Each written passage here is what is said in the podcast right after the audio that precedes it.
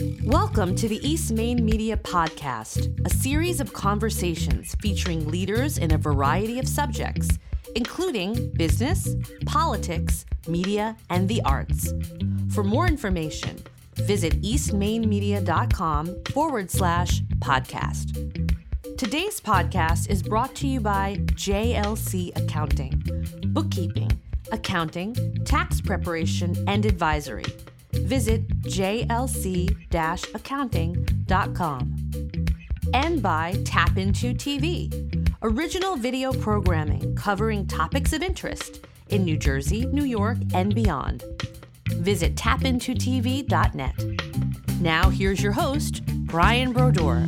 Gordon, thanks for joining me today. And uh, we got a lot to talk about. I'm thrilled you're here. Looking forward to it, Brian. Thank you. So, what I really want to get to right off the bat is you've been around the broadcast media industry and multimedia industry, frankly, for a number of years. You've seen a lot of changes.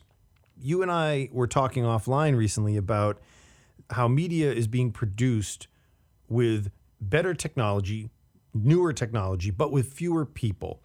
Can you tell me a little bit about your ideas about that, your views on that? We've had a chance to watch a rapid evolution that makes it possible to do so much more. Digital technology has changed everything. Everything can be turned into bits and bytes and transmitted in a variety of ways. And what used to weigh tons and take multitudes can be done by one person. What used to be the province of people who had particular training and experience and a shared set of standards is now democratized for better or worse.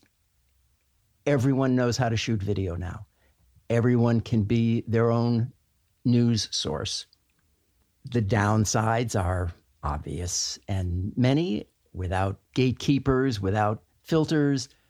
Phony stuff gets out there parading as news when it's either strictly opinion or strictly fantasy, and it spreads like wildfire. People who can do the basics are now competing with people with years and years of experience. It's tougher out there. It also leads to challenges like this one. When a crew would be sent out by a local news operation, and there would be a reporter gathering facts and writing the story, and a shooter gathering the pictures, setting up the lighting and the sound, whatever. The reporter was able to focus on their job in a way that's a lot harder now when they're expected to be doing the shooting as well. To the bottom line, it looks like there should be fewer people out there because each one of them can do more. But I think the quality suffers. So I'm going to just take a little left turn on your point. We're recording this for a podcast. And I was listening to the New York Times daily podcast actually this morning. We're recording this on Wednesday, uh, September 27th of 2017. And today's New York Times podcast was about, I believe it's Twin Falls, where some fake news was created and went, let's not say viral, but it was picked up easily and easily disseminated by a lot of different people from social media. And it went all the way up the food chain to other digital sources like Drudge Report and like Breitbart and made it to some other broadcast outlets and really caught fire. And the story ended up being really 90% misrepresentation. And the facts of the story couldn't be corroborated because it involved a crime that involved a minor, several minors. And so the details couldn't be publicly told.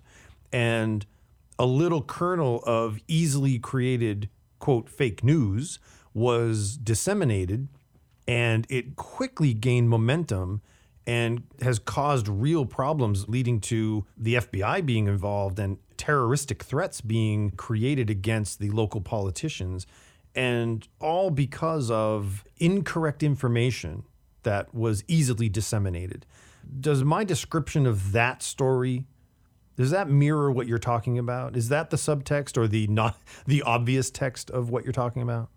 Well, once you step outside the narrow corridors of the mainstream media, the better mainstream media, You enter a world where facts become fuzzed and and sometimes downright absent.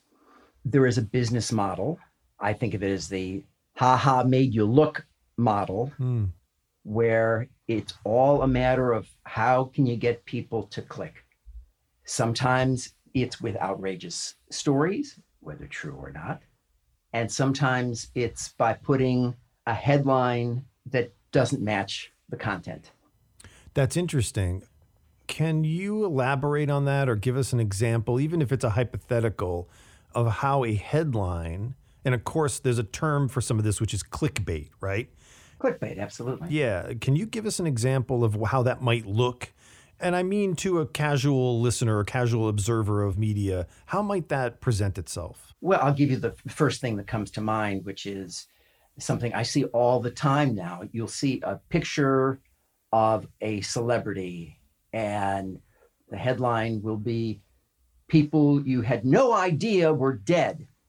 And it's a picture of someone you sure thought was alive, and they are, but they'll get people to click. And of course, the first click doesn't even bring you to that person's photo. It brings you to the start of a slideshow with 25 frames that require you to see 800 ads over the course of a few seconds. And in the end, what can you do about it? You've been cheated of part of your time and, and part of your attention, but that's what they're selling. And they'll sell it however they can. And I'm assuming that the return on investment there for the what's the better way to put it? The goal of the producer of that content is for people to see and or click ads. Well, you know, that's always been the business plan of advertiser supported media, whether it's the New York Times or now their website or the local TV news. It's we want to make you look. But the difference now is that instead of having a smaller number of outlets whose goals included return visits, return purchases, return subscriptions, return viewing of their newscast, which requires some credibility. People aren't going to watch a program that is repeatedly found to mislead. They're not going to buy subscriptions to a paper that lies. But the way it's presented online now, you don't know what you're clicking on until you've clicked. This is interesting.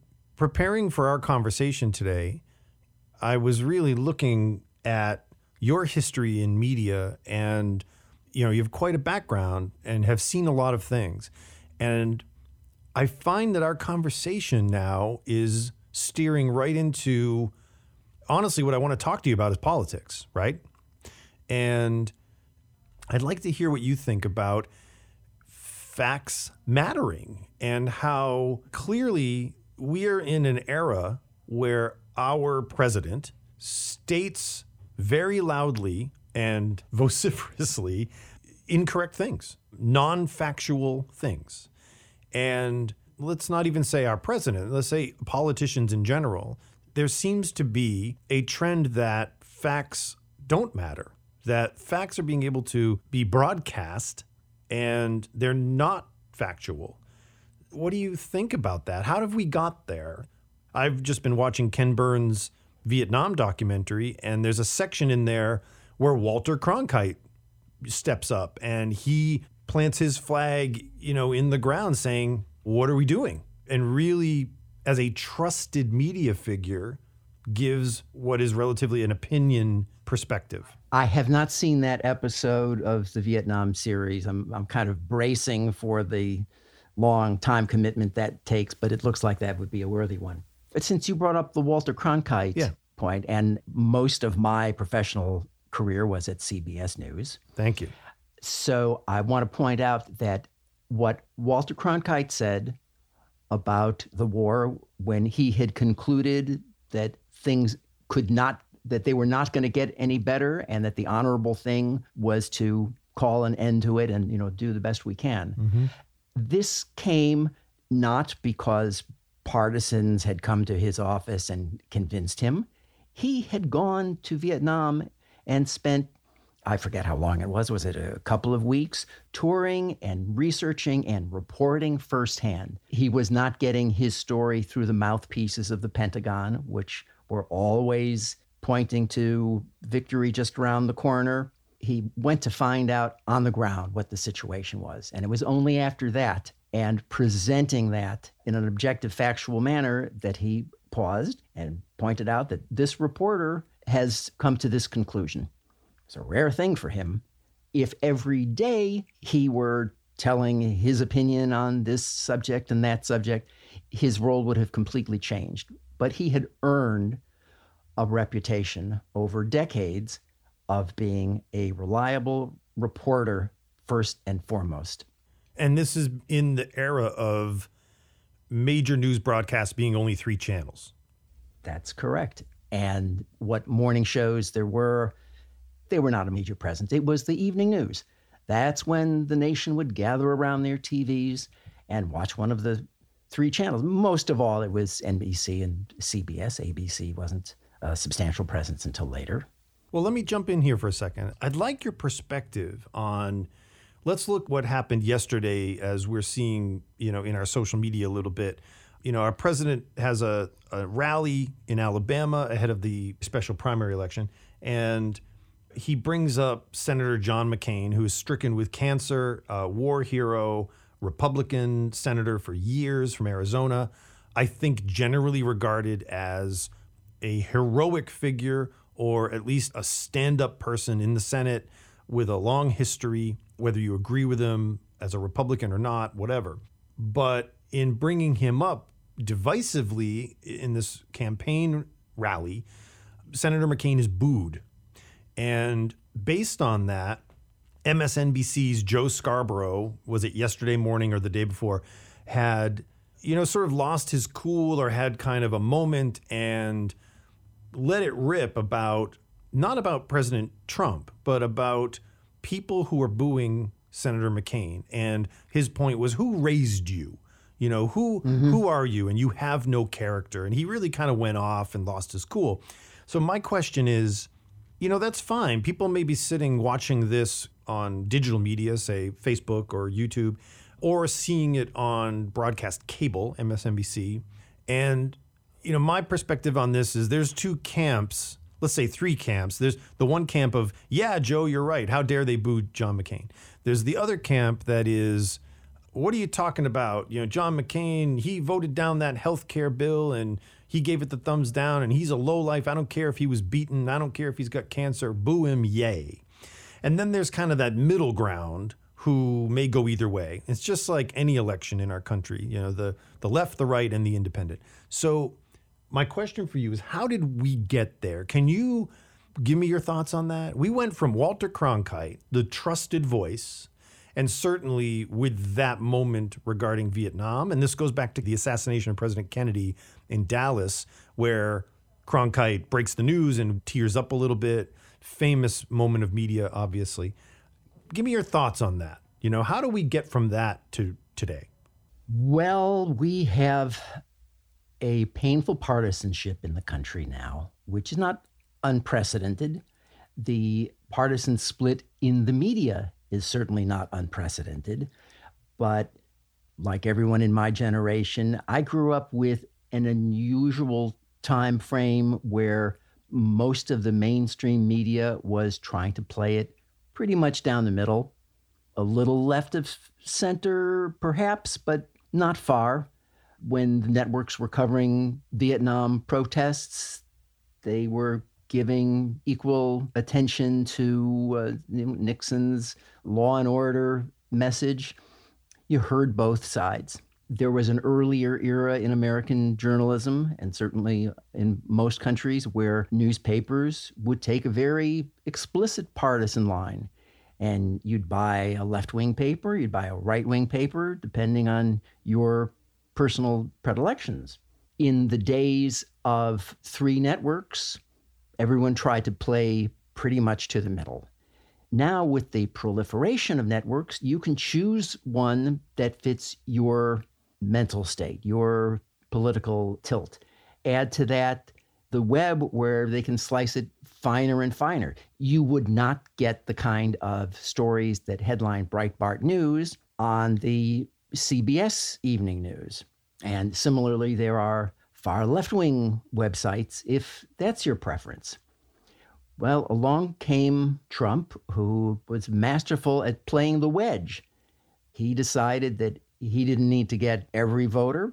He felt there were enough that reflected his particular worldview that, thanks to his particular personality, he just was able to whip them up and craft his message to what the crowd would respond to. You will never see him drop the rallies because he needs those to find out what are the lines that are going to get me applause. And we'll go with those. The, you mentioned the Alabama rally, where out of the blue, he felt it necessary to take after professional athletes, happened to be black athletes, and he was talking to an exclusively white audience. White Southern Alabama audience. And managed to get them whipped up. They loved him, but of course didn't go with the candidate he was there to support. Right. You may now have seen now all of Trump's tweets supporting Luther Strange have now been deleted. I didn't know that. Wow. It's as if it didn't happen. Oh, man. I wanted to tell you a quick story about two encounters I had with a fine journalist named Katy Tur. Katy Tur is a broadcast journalist in the NBC family of networks, Yes, she reports for NBC. She reports for MSNBC. right? And she Uh, she'd been a the- foreign correspondent, but was suddenly assigned to go cover Trump's announcement. You know, he'll be in the campaign for a few weeks and then he'll be done with it. And that's what she expected. Got it. Go ahead, please. Well, I encountered her twice in real life. Once was middle of last year. I was being taken on a tour of the NBC facilities by a friend of a friend, and we ran into Katy Tur. The campaign was on. She was covering it. She had been assigned to Donald Trump from day one. And my friend mentioned something about Trump to her, and she said, Get used to saying President Trump because he's going to win. and when was Well, this? This was middle of last year. It was the summer of 2016 when no one was saying that. So, meaning he was already the nominee then. I think he was the nominee by the then. but conventions were still the upcoming. polls, but the polls said he doesn't have a chance. Wow. And that was the consensus. To hear someone who was that deeply into the coverage gave me two theories. Either she sees his supporters so clearly that she knows something I don't, or she spends so much time with him that maybe she's the victim of Stockholm syndrome and you know, has been sucked in and is buying something she shouldn't buy. But I didn't discount it. I didn't have a chance to quiz her on it. But I wound up running into her again just a few weeks ago. I direct some audiobooks now, and it turns out that she was in the same studio that I was recording the end of her book. So I waited till she was taking a break. I introduced myself, told her about our encounter the previous year, and I said, When did you first think that he was going to win this thing? She said it was when he went after John McCain, war hero, and suffered no consequences. She said if he can do that without consequence, he can go after a woman, he can do whatever he wants. By extension, he may have been right about being able to go out onto Fifth Avenue, shoot someone, and lose no support. We'll be right back to the conversation after this brief message from our sponsor.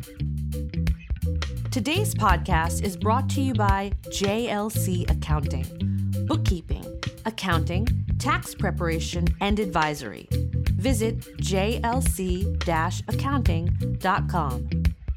And by Tap Into TV, original video programming covering topics of interest in New Jersey, New York, and beyond.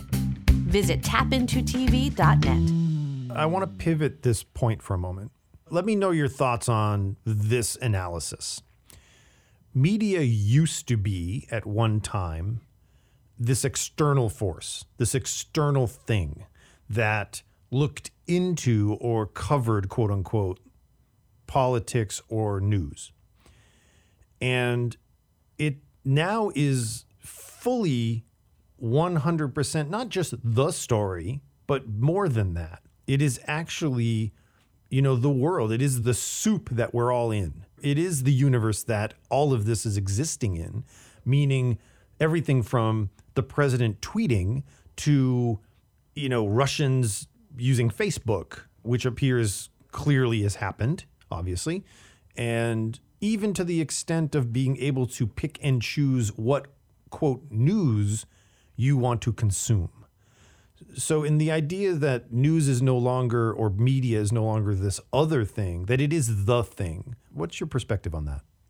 It goes back to what technology has enabled. Everyone can be their own newspaper publisher. Everyone can be their own television broadcaster. Everyone can be their own radio station. Even podcaster. It, it's amazing. I mean, now it feels like I'm the only one without their own podcast. So I guess I'll have to start one. I don't I, know I endorse how that. there are, I don't know how there are enough people for there to be a real audience for every podcast that's out there. There have to be some that no one listens to, but maybe no one will ever know.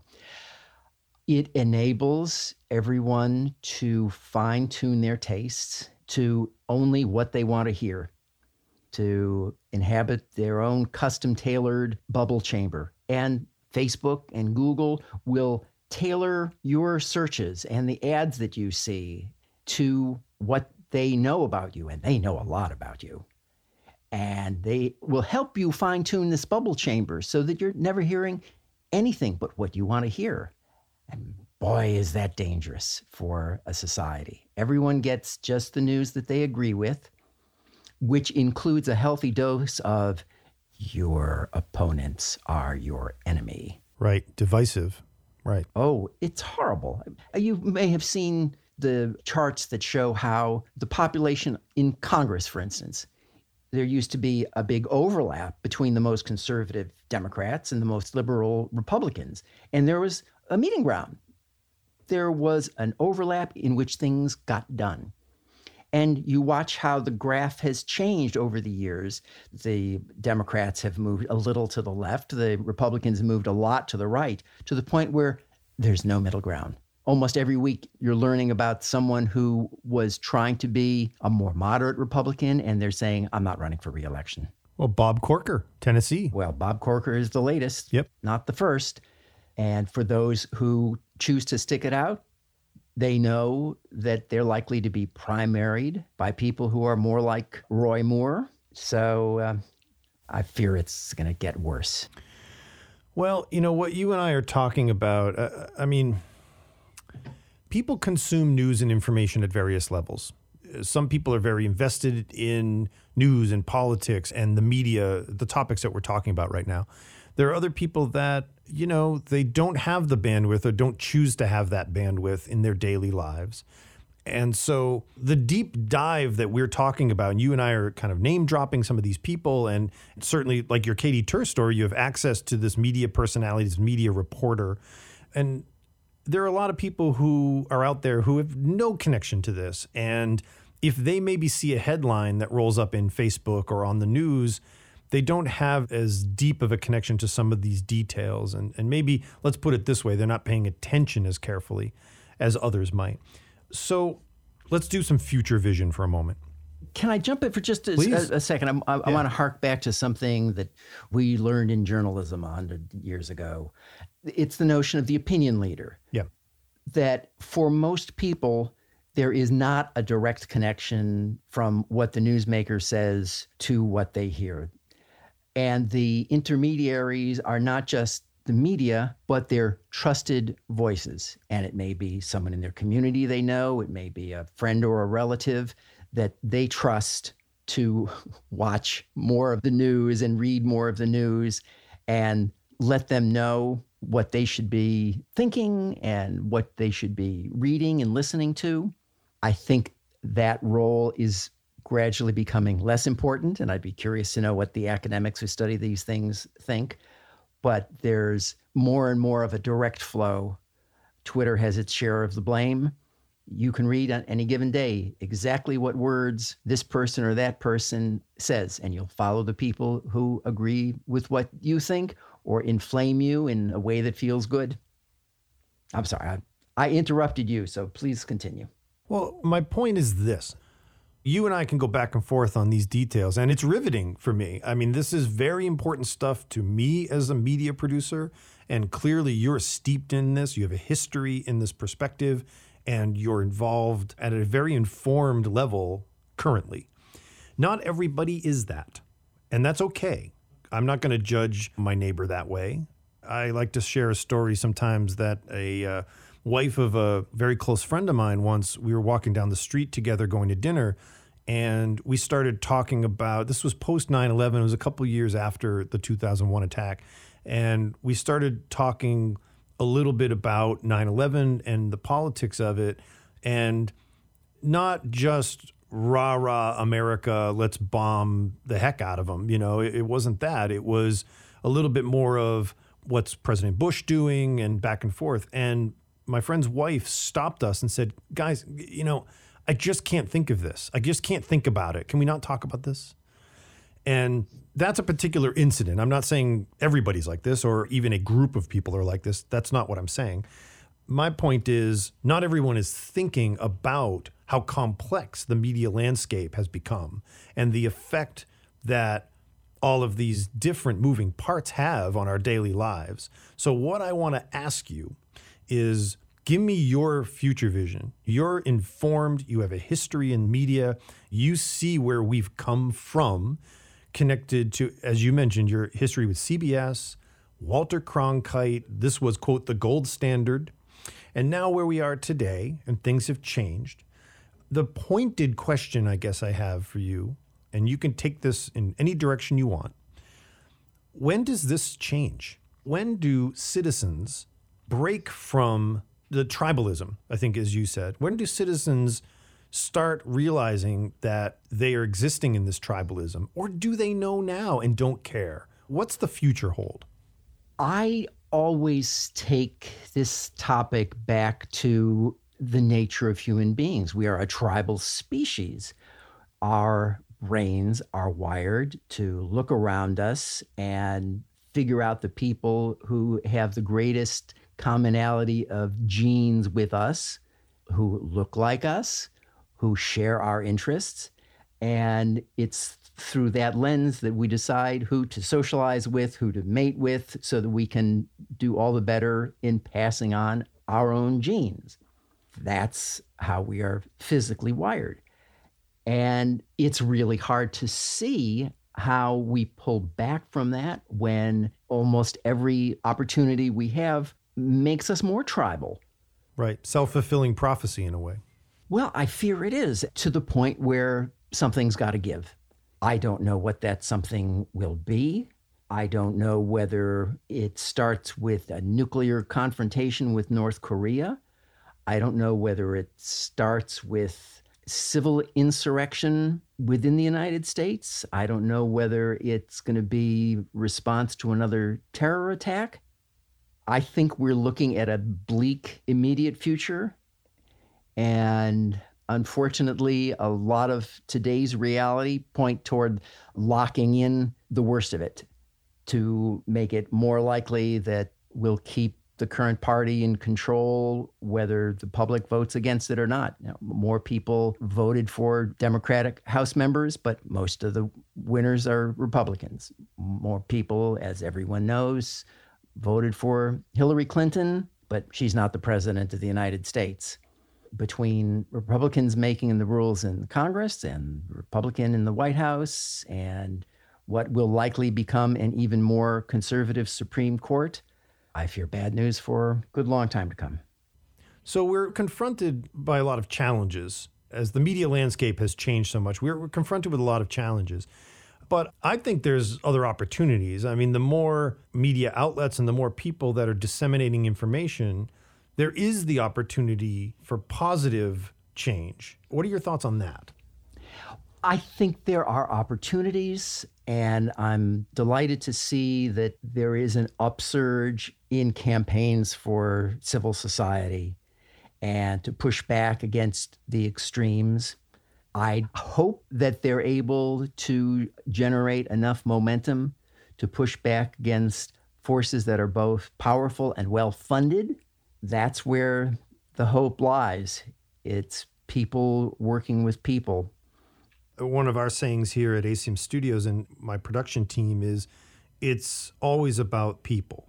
And technology comes and goes, but at the end of the day, we have to stay focused on people. And I do think, you know, if we talk about a piece of media, quote, Facebook or quote, social media or fake news, there are still people behind it. Even if there's a foreign bot farm or whatever, there needs to be humans involved in these efforts. And I guess we're left to whether that's good or bad. You know, hopefully the bad actors in these spaces will be outnumbered by the good actors. Everyone has their motivation. Right. And for some people, the motivation is strictly the bottom line. What brings me more money? You've certainly seen stories about people who have made a handsome career out of generating fake news. Doesn't matter to them which side they're writing it for. They've found that it's more profitable to write fake news that insults the left.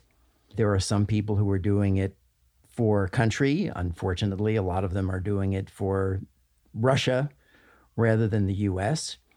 There are some people who place party above country. I fear we're seeing a lot of that now. Most people, I suspect, are just looking out for themselves and their families. And the bottom line is do I have a job? Does it pay enough to keep the wolf from the door? Is it enough to uh, keep us out of trouble if, God forbid, uh, there's an illness or an accident? And I think a lot of what you have been seeing on the political sphere reflects the fact that in decades, there are a lot of people who have made no advance economically. That all of the benefits from the last 40 years of economic policy have gone to the very wealthiest. What will we see when this new tax plan comes out? Is it going to really be a way to drive more money to the very wealthiest? My guess is yes. I hope not. Well, going back to the Alabama rally with President Trump, and he throws out this red meat unexpectedly about NFL players kneeling down, etc., made it really a patriotic issue.